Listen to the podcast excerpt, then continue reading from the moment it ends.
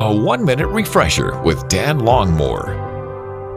You and I can at times hear about refugees, people fleeing from a country maybe torn by war or facing a natural disaster, and they have to get out and go somewhere else where it's safe and they can find compassion and comfort.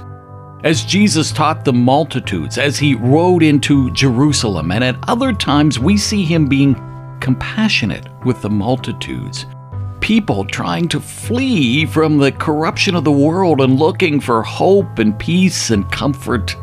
It's easy for us to say, wow, look at those people that don't know Jesus. How could they? But instead, we need to be like our Savior, not be condemning, but compassionate, seeing them as refugees, as at one time we were, fleeing sin, running to the arms of our Savior who offers grace, forgiveness, and redemption.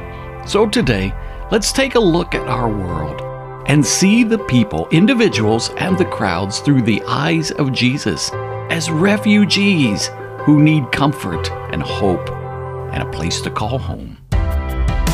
Refresh and renew with Dan Longmore, afternoons from 2 to 5 on WRGN.